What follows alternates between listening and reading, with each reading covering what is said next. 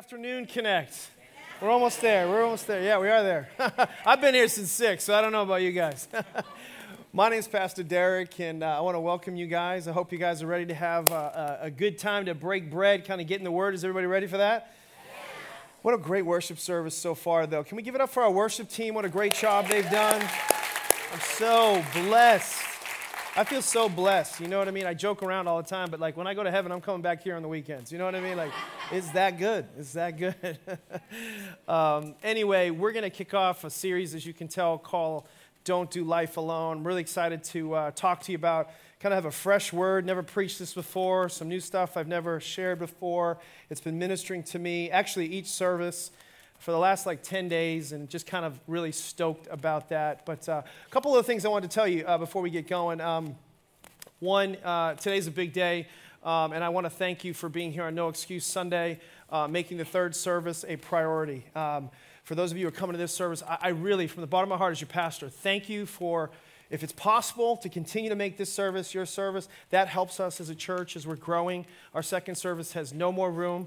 And uh, if you have a guest, just come to whatever you want. But if this if this works for you, I just want to say thanks. This makes a big difference for us as we grow. We are making plans in the future. We are working behind the scenes to deal with growth.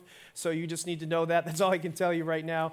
Uh, it's a little cray-cray behind the scenes, okay?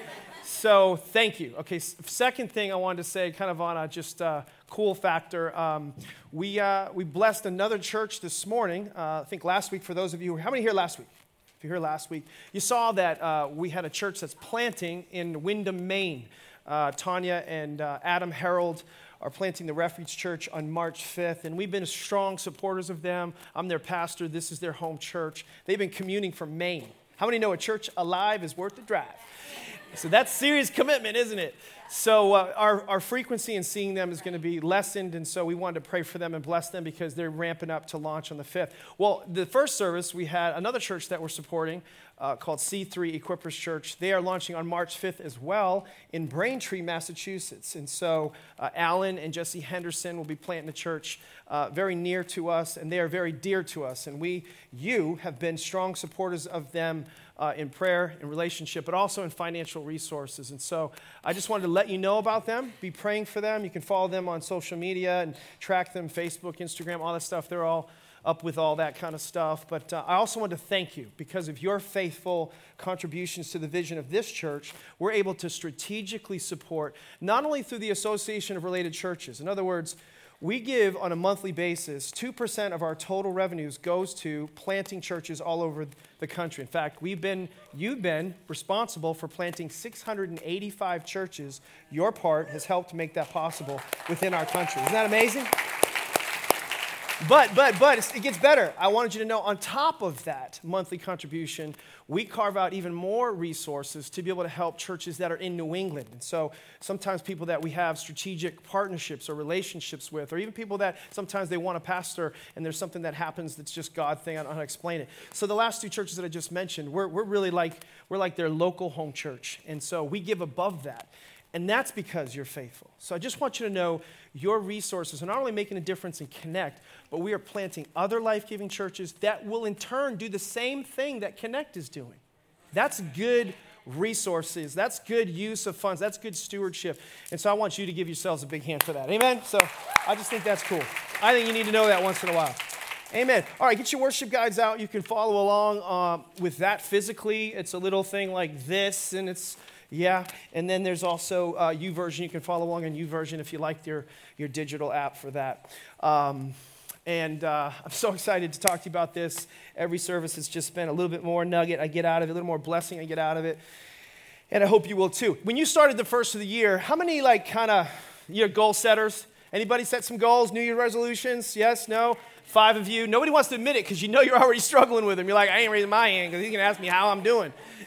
I know, built-in accountability for that. So so what happens is you start your year off, and maybe your first week you got a certain amount of momentum and traction. Second week it's kind of like starting to slow down, you know. You from fourth gear to third to second to one, oh my gosh, we're going into park.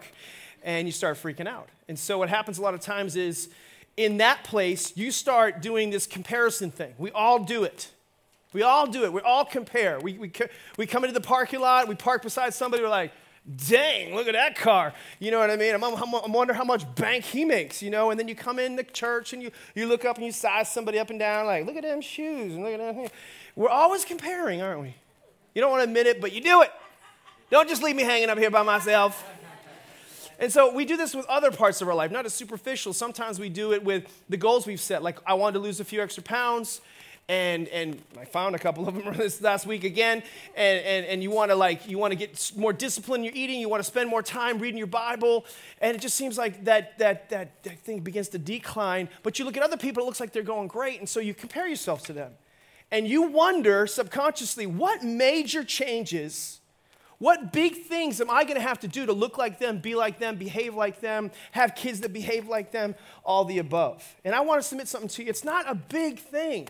In fact, write this down. It's often the small things that no one sees that create or result in the big things that everyone wants. It's these small tweaks that can help us go to higher peaks or, you know, those, those, those higher elevations in and through your life. And so to make life better, whatever that is for you, you can have it. You can lose weight. You can get more disciplined. You can spend more time with God. You can be successful in the business world. You can prosper in your soul. But a lot of times, it's not a massive change. It's just a small change. And the one small thing that you can influence is your relationships. Your relationships. Say, Pastor, you're going to do another message on relationships? Yes, because it's so important, because the first portion of the year, we spent a good amount of time in our series called Text, helping the, the, the vitality of your relationship with God. Not only you to God, but God to you. So you to God is prayer. God to you is reading his word. That's when he talks to you. He talks to you through his word. Yes or no? Yes. And so we want to give us this day our daily bread. We want to get in the word, and hopefully your devotional life is becoming more vibrant.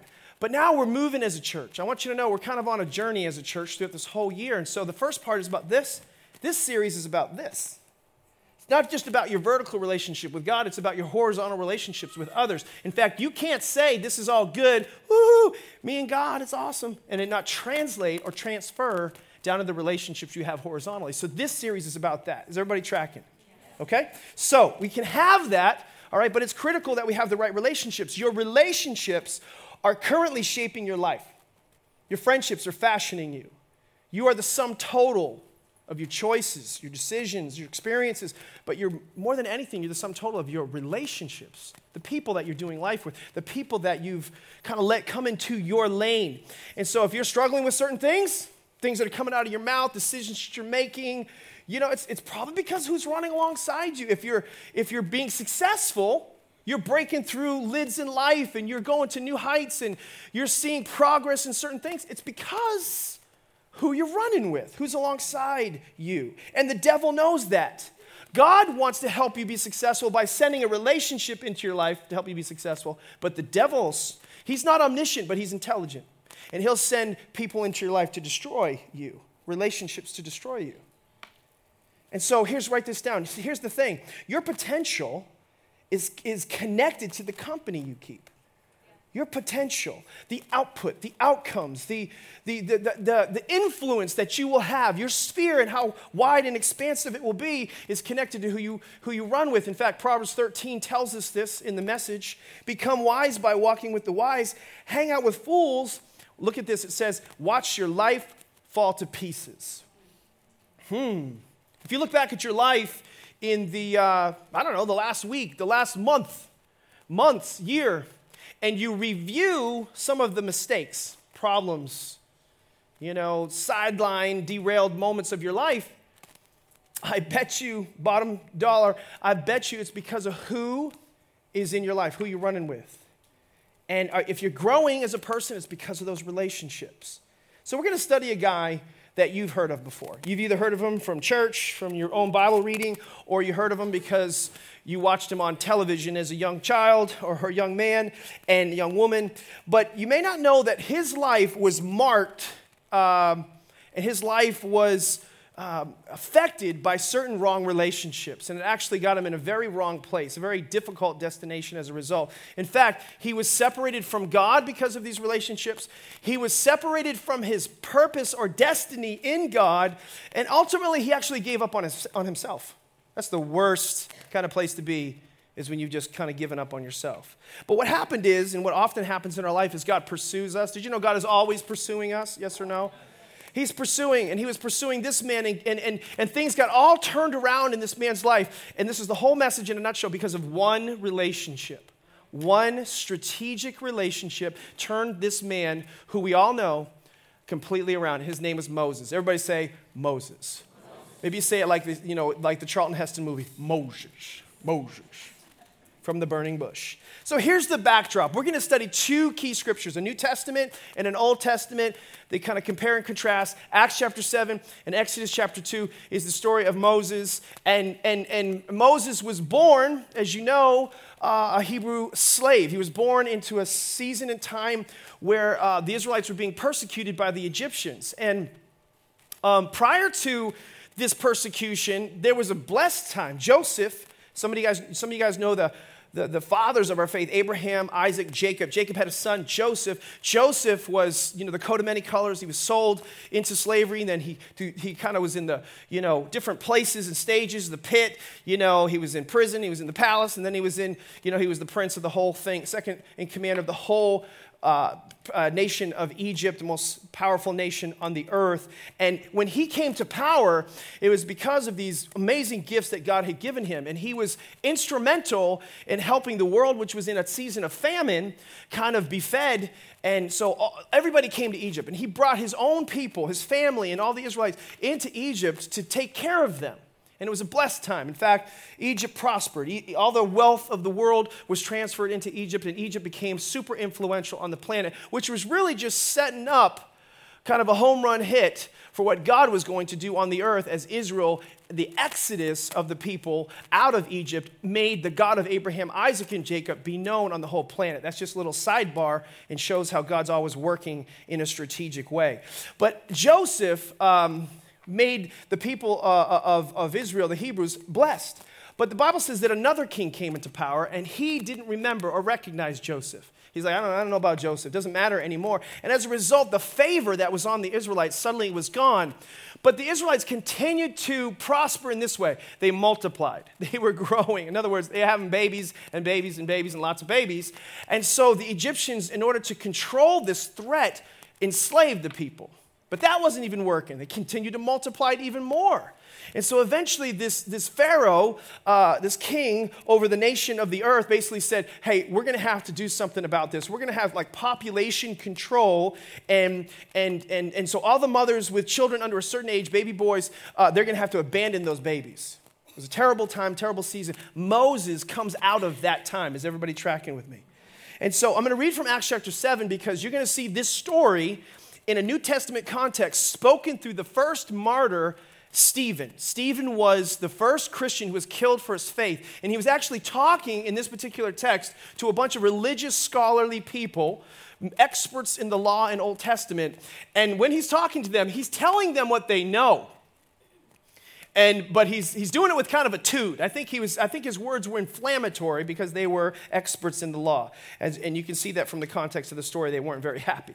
But in Acts chapter seven, verse twenty, look at it with me. It says, at that time, everybody say that time. That's when the babies were being persecuted, and, and, and people were being persecuted, excuse me, and babies were being abandoned. It says, at that time, Moses was born. His parents cared for him at home for three months. He was only with his biological parents for three months when they had to abandon him. Pharaoh's daughter adopted him and raised him as her own son. So there's a lot of detail being skipped here, but you know, Moses was in the river. Pharaoh went down to the river and retrieved Moses from the river. That's just not being stated, but this is an accelerated version. Stephen's trying to get to the point. So uh, Moses was taught all the ways, all the wisdom of the Egyptians, and here's something so new that popped at me that I'm going to build something on in just a little while. He was, Moses, was powerful in both speech and action. One day when Moses was forty years old, he decided to visit his relatives, the people of Israel. He saw an Egyptian mistreating an Israelite. So Moses came to that man's defense and avenged the, him and killed the Egyptian. Not a good decision. Moses assumed his fellow Israelites would realize that God had sent him to rescue them, but they didn't. The next day he visited them again and saw two men of Israel fighting. He tried to be a peacemaker. Men, he said, you are brothers. Why are you fighting each other? But the man in the wrong, pushed Moses aside. Who made you ruler and judge over us? When Moses heard that, he fled the country and lived in a, as a foreigner in the land of Midian. Here's what's going on here. At an early age, we can see Moses was called by God. He had a purpose. He had a plan for his life. He, he knew inside him, we can see from the context of this and other places, that he was called to rescue people, be a deliverer. But how many know he went about it the wrong way? And I submit to you, he went about it the wrong way because he was surrounded by the wrong people. He was surrounded by the wrong people. And as a result of the wrong relationships that were in his life, he ran from his destiny, and his life began to spiral out of control to the point, skipping ahead, where he wandered in the desert for forty years. How many know that's a long time? A generation he's wandering. And I think just personalizing this, many people in this room, many people listening online are that way in their faith. God's called you to do something great. God has a purpose and a plan for your life, the Bible tells us in Jeremiah. But many of us wandering in the desert. Many of us have, have, have been sidelined, somehow gotten, you know, sidetracked, maybe because of the relationships that we have around us. And I submit to you, that has a lot to do with what's going on in our life today. All that goes wrong in our life, a lot of it, a lot of it, most of it has to do with wrong relationships in our life. When the devil wants to ruin your life, he'll put the wrong relationships in your life to ruin your life, yes or no? So I want to give you some characteristics, some observations of this particular scene that we can kind of apply to our life. When we surround ourselves with the wrong people, the first thing we do is we make mistakes. We make mistakes when we're with the wrong people. I think few people, maybe some, wake up and plan to do stupid things. You're probably like, no, one or two people, okay? If they're sitting in this room, don't look at them, okay? But for the most part, nobody wakes up and is like, I want to be an idiot. I want to do something stupid that ruins my life. Right? No, it doesn't happen. Nor does the devil show up on your front door in a pitchfork, in a red suit, and say, I'm here to destroy you. Okay? So there's obviously a more strategic plot and plan to your demise than that. But Moses, in his case, he was actually trying to do something good. His intentions were good. He just went about it, how many know, the wrong way? In other words, behind the killing of the Egyptian was a righteous, not a righteous, it was an indignation, an anger, but it had a, there was a righteous cause behind that. Is everybody with me? Yeah. Okay? So he's like, that's wrong. They've been mistreated. They're being oppressed. They're, they're slaves. Well, that's not, they, they have value to God. Da, da, da. But he went about it the wrong way. Now, I think he was lacking leadership. I think he didn't have a mentor in his life that would have prevented that in the first place and say, Mo, I know you're called of God. I know you have a plan for your life. Uh, but if you want to be a deliverer, there's some steps to that. We need to go kind of through this process. Or if, or if there was a leader in his life, a mentor in his life, and he made the mistake, he would have pulled him aside, Mo, Mo, hey, ho, ho, Mo, ho. Listen, yo. I got more, but anyway, I'll stop. If you want to be successful, listen, if you if you feel like you're called to be a deliverer, it's, your, your, your, your mantra can't be murderer, follow me. It can't, it's not going to work. It's not, it's not going to sell tickets. It's not going to do a good job. So we're going to have to, we got some work to do on that. See, because nobody was investing in him. His, he, he could have right motives, but he'll continue to make wrong decisions. And we have a lot of people in this room, and, and, and me included in that, that have good motives, but sometimes we make wrong decisions. Why? Because of wrong relationships in our life. And then what happens is the devil comes in on the other ear. We're listening to the wrong ear here with certain people in our life. Then when we make those mistakes, then the other voice comes in, the devil, and says, now you called of God, you, you are disqualified. You are now ineligible. Because of your past mistakes, because of what I see in the rearview mirror on you, you are out. You can, you're benched. Is everybody tracking with me? And that's why we have relational environments to help us work through our yesterdays. See, sometimes you don't understand what connect groups are all about. Sometimes I think people have a, just this buffer. It's like a force field. Nope, nope, nope, nope, nope, nope. I can't afford to do that. I don't want to do that. I, I know what that's all about. Been there, done that. Maybe you didn't go there and do it the right way. Do you know your, your, your, your attitude towards it will affect your outcomes towards it? Your expectation and desire will affect the results and the things that you have in your life. So you're supposed to get into a group not because of the content, not because of the information, but because of the interaction, because of the conversation. It's there that you begin to grow. In the process of building those relationships, you get to a certain place in your life where you can kind of work through your yesterdays and work through your issues. Pastor, I don't have any issues. That's your issue. That's your issue. Pride is keeping you from that. So here's the second thing that happens. When we surround ourselves with the wrong people, we get misjudged. We make mistakes, we get misjudged. In other words, the people in our life, if they're the wrong people, they just don't get it. They don't get it. Some people that are in your life, they can be even believers. They don't understand what God wants to do in and through your life. And you need to be careful that you don't have those up too, too close and intimate in your life, because they'll affect the outcomes of your life.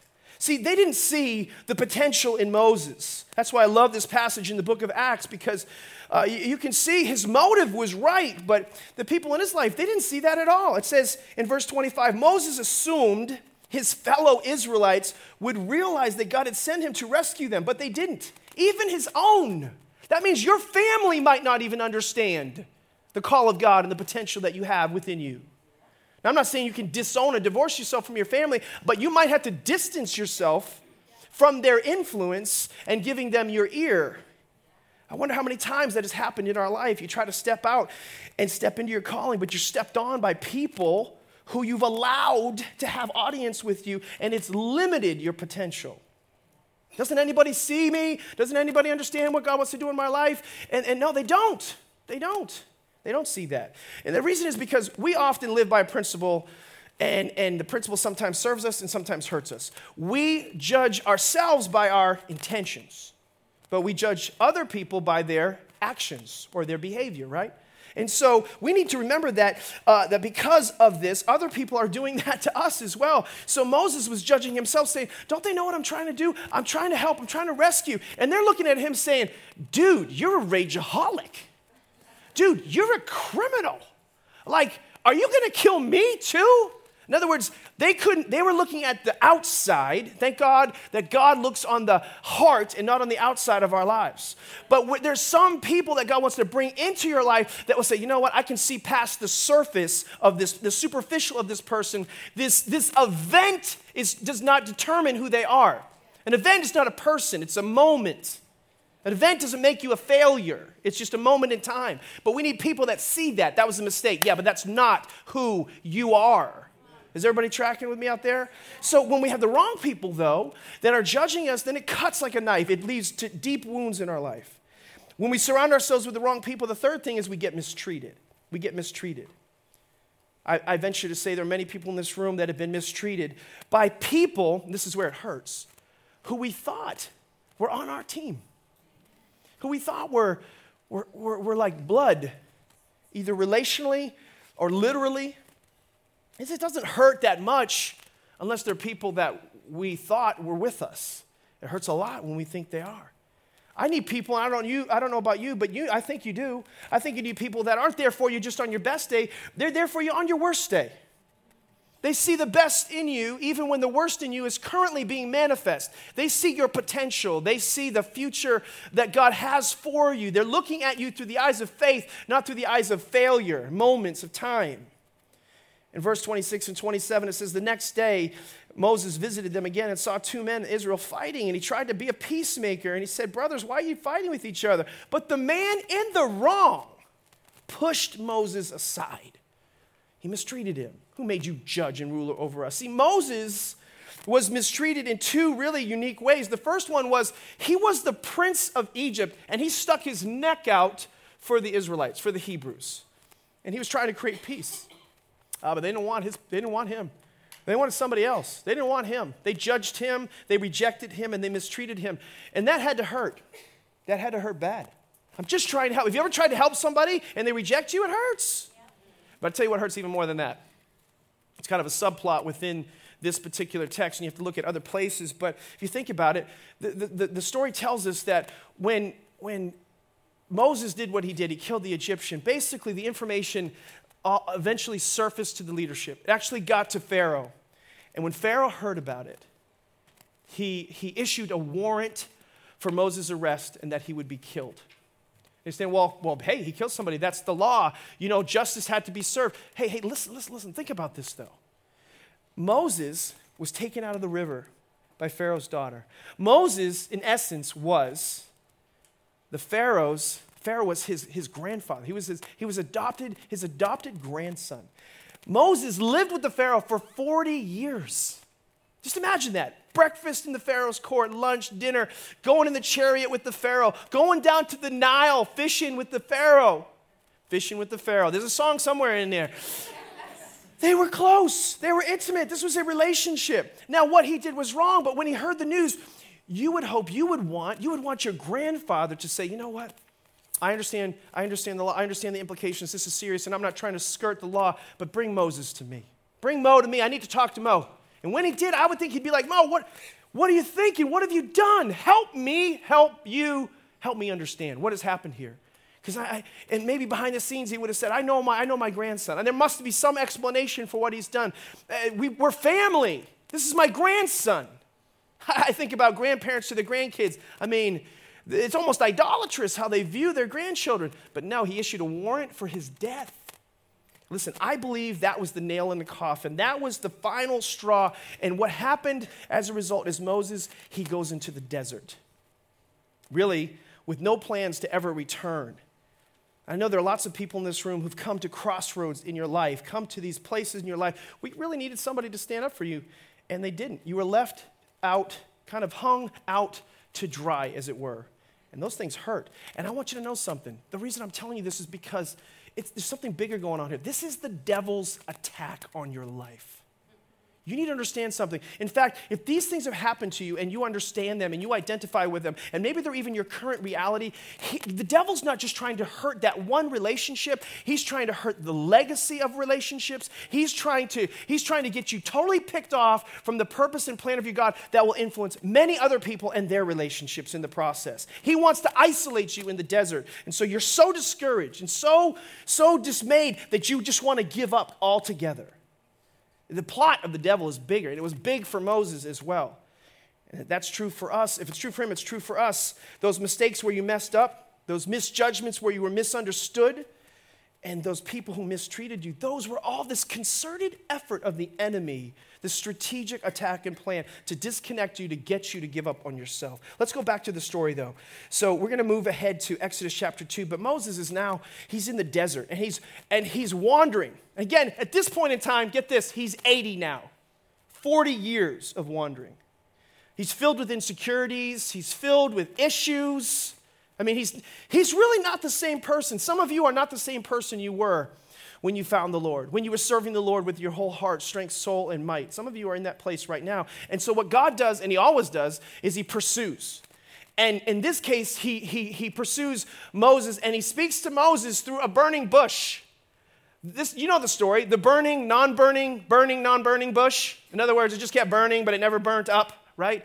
And so Moses, get this, is talking to a bush. Now, you know things are bad when you're arguing with a shrub. Okay? Things are pretty bad, okay? And so he talks to the shrub, and he's going back and forth with the shrub, and he basically says something that blew my mind, I, I, and all of a sudden the contrast came to me. He tells the bush, he says, I am not a good speaker, and I never have been. Wait a minute, wait a minute, wait a minute. Didn't we read, didn't Stephen say in Acts chapter seven that Moses forty years before was mighty in speech and actions? In other words, Moses forty years ago could draw a crowd. Moses could inspire the many through his words. But because he'd been wandering, because he got isolated into the desert, he didn't even know who he was. He had forgotten his abilities and his talents that were given to him by God. He was not the same person. He'd given up on himself. And I think that's many of us. I think some of you are just like that today. You are given, you've given up. You don't, I'm not equipped. I can't do that. I'm not able to do that. The thing that God has called you to do, and you're just, you're just wandering in the wilderness, and you're arguing with a bush. You're arguing with God. And so the, all these voices over so long and so much time has convinced you that you are not gifted to do what God has called you to do. And God's talking to Moses through this bush, and, and Moses keeps gives him, gives him his problems, tries to stump him, and God has a great answer for him. Moses gives his insecurities, he gives his problems, God has a great answer for him. And it doesn't satisfy Moses. Uh, nothing seems to turn it around until God says one thing that changed anything. He basically said, Moses, Moses, Moses, I'm going to send you a relationship. I'm going to send you a relationship and everything's going to change. Listen, the only reason we saw the mighty acts of Moses, the only reason we even use his name today, the only reason we even read the books of the law today is because of a relationship that came into Moses' life. And I'm going to prove it to you. Church, you could be one, listen, this is the point. You could be one relationship away, one relationship away from unlocking the destiny God has in your life. Well, Peter, you might say, well, that's true for Moses, but I don't know if it's true for me. I tell you what, it's true for me. I'll tell you what, it's true for me. I, I, I promise you before God, before God, I would not be standing here today if it wasn't for one key relationship that has kept me from being an idiot, being foolish, making mistakes, giving into my emotions, giving in t- and failing in my character, stumbling as a father, as a husband, as a pastor. It's my wife. It's my wife, Stacy. I wouldn't make it without my wife, Stacy. I wouldn't be standing here today. This church wouldn't be here today if it wasn't for one relationship. That's truth. That's, that's about the man. The message, the minister, there was one relationship. eighteen years ago, I, I, I, I don't know how it happened. I don't get it. I was at a conference with thousands of people, and I crossed paths with one person, and he took us out to eat. Pastor Chris Hodges, who currently now is a close friend. He's my overseer. He's my pastor. And many conversations since then where I wanted, I'm being honest, I wanted to quit. I couldn't do it. I couldn't, I couldn't, I couldn't live up to the expectation. I couldn't live up to the demands. I couldn't live up to the responsibility. You might just think I pray, read my Bible, and show up on Sundays, but there's a little more to it than that. And I, I just wanted out. And this man believed in me. He said, you know what? The pressure, you know, don't worry about it. If, if it doesn't work, I'll, you'll always have a job. You'll always have a job with me. I'll take care of you. You don't have to worry about that. But I believe in you. I believe that God has called you to do great things in New England. You are married. You're in covenant with that church. You are connected to that area. And God's going to do great and mighty things through you, through that church. And you know what? Hundreds, thousands of lives have been changed over twenty-four years of ministry because of one relationship for the man and one relationship for the ministry changed my life. And I can't imagine what one relationship could do in each of your lives if you had the right person in your life. How many people could be influenced? How many, how, what kind of generation could go forward that could be changed forever because you had the right relationship in your life to help you through that? How do you find that?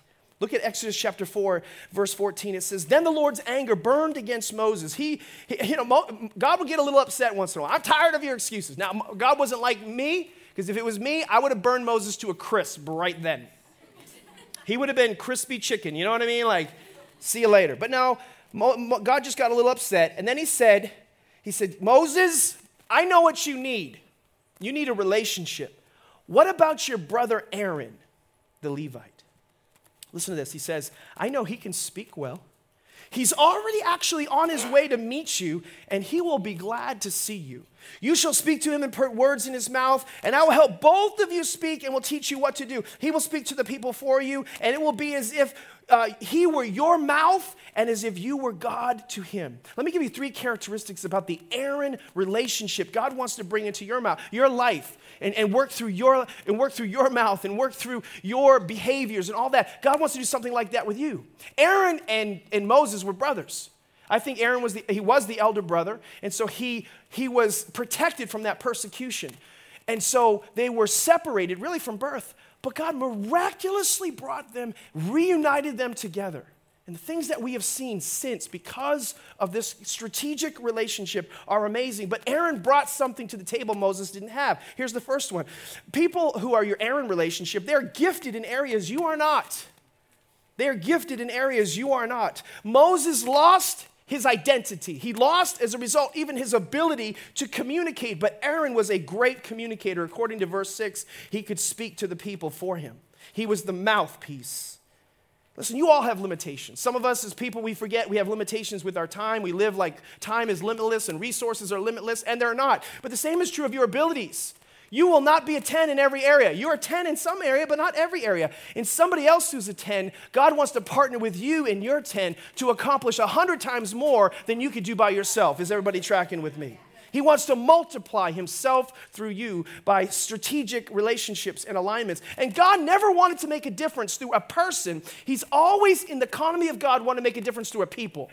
That's why when you look at the Old Testament, it's not Moses, it's Israel that he wanted to do something great. But it started with Moses, it aligned himself with Aaron, and as a result, he did something through these tribes, through these people, and it changed the whole earth. And in the New Testament, God wants to do something not through just one individual, one disciple, one man. Jesus got out of there so that many people would be able to change the earth, and the church of Jesus Christ became the answer and hope for the world.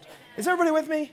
This is so important that you see this. But each of us have to give our gift to God, our unique and special work. Ephesians four sixteen says he makes the whole body fit together as each part does its special work.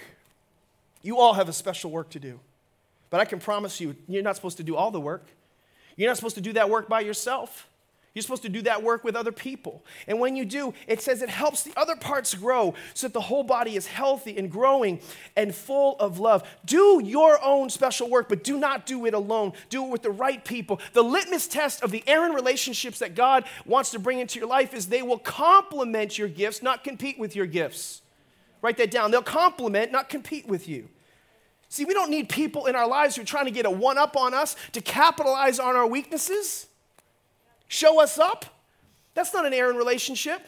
I know the story of guys, four guys, they went camping. They're camping out in the wilderness, and, and, and, they're, and they're eating, and all of a sudden a black bear comes out of the woods, and of course he smells the food, and he starts running after them. And they all start taking off, but one of the guys gets down on his knees, and he starts to tie his shoes, his tennis shoes. And his buddy says, "What are you doing, man? That's not going to do any good. We can't outrun the bear." And this guy says, "I don't have to outrun the bear. I just have to outrun you." See, see, see, you don't want to be running with people who are trying to outrun you. That's just going to hurt your relationships.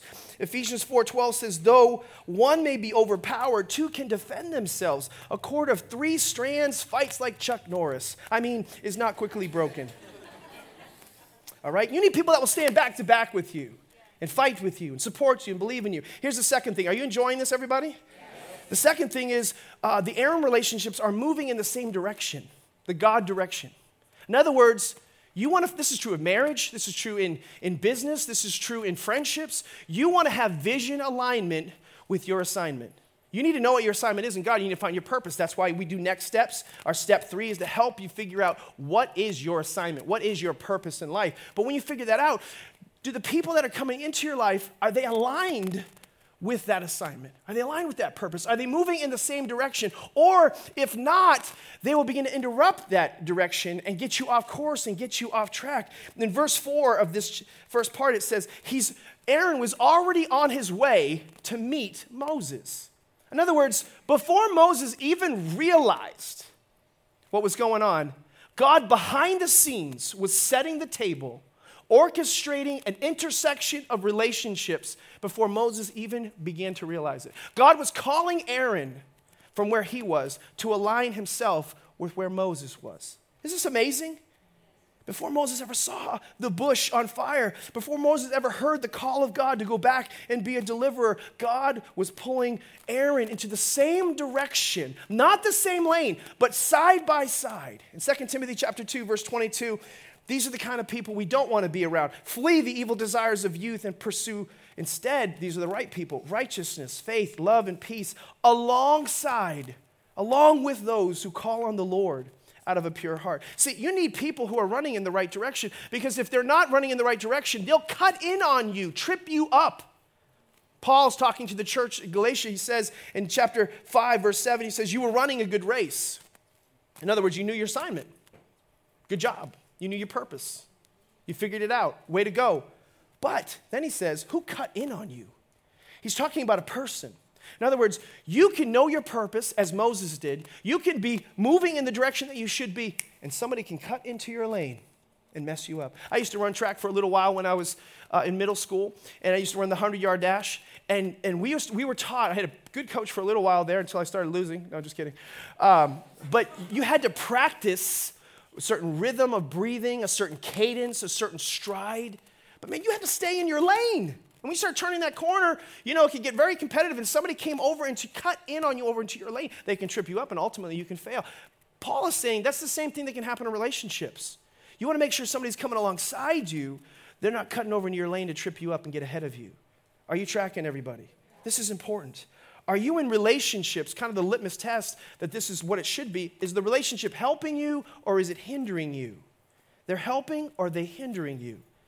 You need these key relationships in order to be successful. So there are people, in order to have that Aaron relationship, that gifts that you don't, you need those. There are people, in order to have these Aaron kind of relationships that strategically can change the course of your life and lives of others, they have to be moving in the same direction. And lastly, lastly, I love this one, they're happy to be involved in your life. They're happy to be involved in your life.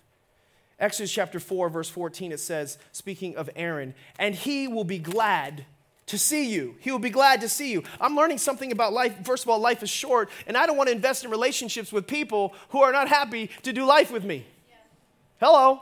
Like, that just seems like a big, colossal waste of time. And since we have a limited amount of time and resources, man, we better make sure that we are, especially those intimate relationships, those people you're going to spend a lot of time with in your life. You need people who are excited about what God is doing in your life. The reason that we have church planters that are coming into this church is because we're excited about what God is doing in their life. We are pouring into them. We are investing in them. We are celebrating C three Church. We are celebrating the Refuge. We are celebrating all the Ark Church plants all over the country. That, that's, those are the kind of people that you want to run with, and vice versa. They're celebrating what's happening at Connect. They're celebrating what's happening, and you can personalize it. I have people that are celebrating what's happening in my life. Those are the people that are the errands in your life. You don't need these. Remember the Gulliver's Travel, the cartoon? Yes, no, gentlemen? I was raised on cartoons. Anybody? Yep. It's my second education. It was free. But there used to be this, this cartoon called Gulliver's Travels, and there was this one guy, Quiet Glum. He was always in the back. And he was always like, whatever initiative was taking place by Gulliver, Quiet Glum would be, we're doomed. We're not going to make it. And he just had his whiny voice. I don't think it's possible. You, you, don't, you don't want those people in your immediate sphere of influence. You need people who are selflessly serving you. How can I make you successful? How can I build you up? How can I encourage you? This is in your notes. They are sacrificial, not superficial. They're not aligning themselves with you for the advantages that you bring to them. They want to bring add value and advantage to you.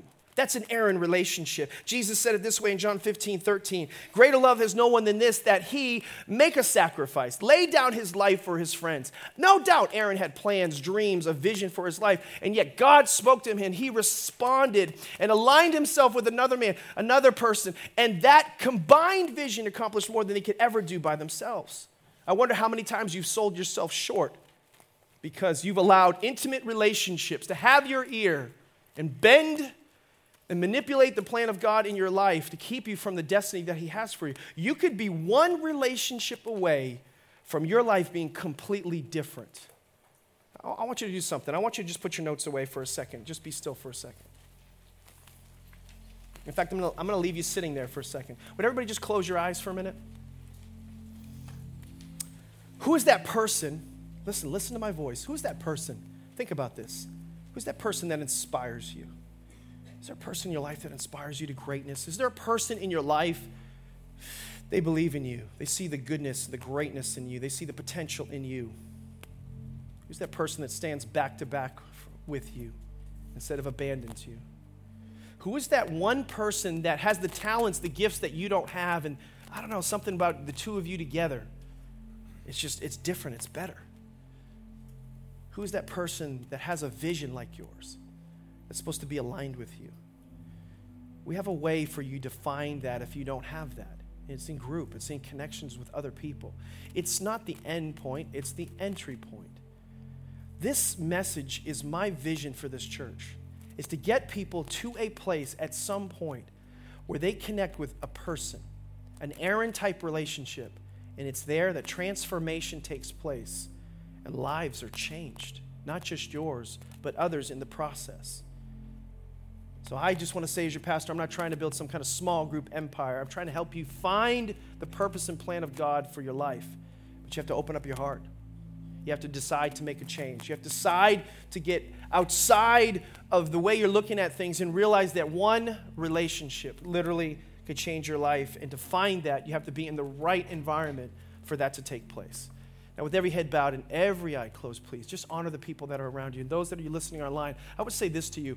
Uh, the Bible tells us that uh, there's one person that sticks closer than a brother, and is even, a, even closer than Aaron was to Moses. There's one person that sticks closer than a brother, and the Bible says his name is Jesus.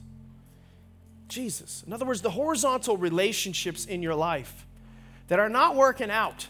They're not doing so great. They're not, they, they, they need to be sorted out. They need to be sorted out because the vertical relationship needs to be established and made right first. In fact, it wasn't until Moses heard the voice of God that he found and connected with Aaron, his brother. You have to hear the voice of God. Is the voice of God in your ear? Do you feel like he knows you and you know him? And if you do not, I can't wait to introduce you to him. This is your opportunity to make that connection with him. Maybe you've never done that before. And if you've never done that before, this is your chance to make that connection. If you make this connection, the most amazing connections, most amazing intersections of relationships will begin to unfold as you surrender your life to the most important person, Jesus. If that's you, I want you to raise your hand right now and say, that's me. Would you pray for me, Pastor? Good night. I don't want to miss it. Good night. God bless you. God bless you. That's awesome. That's awesome. Yeah, I don't want to miss it. Thank you. Thank you. Several places all over the room. Thank you. You can put your hands down. That's great. Would you pray this prayer with me, those that raise your hand? Church, would you pray this prayer? Everybody else, would you join me in this? This sincerely say this from your heart. Say, Jesus, I want to be in right standing with you vertically so I can be in right relationship with people horizontally. I can't fix it by myself, but I choose this day to fix my eyes on Jesus, the author and the finisher of my faith, who for the joy set before him endured the cross, scorning its shame, and today is seated at the right hand of God. Let me say this to you, and you listen. And he stands up right now for every single person from heaven and looks at you and says, yes, that's my son. Yes, that's my daughter. Because they said yes to me in this life, they will be with me for eternal life. And I want to commend you for that. And all the angels rejoice in heaven because you made that decision. Because you chose to come to him, he will come into your life, and he'll bring other people into your life that will change your life forever. In Jesus' name. Let's all give the Lord a big hand clap. Amen. Amen. Thank you so much for your attention, everybody. God bless you.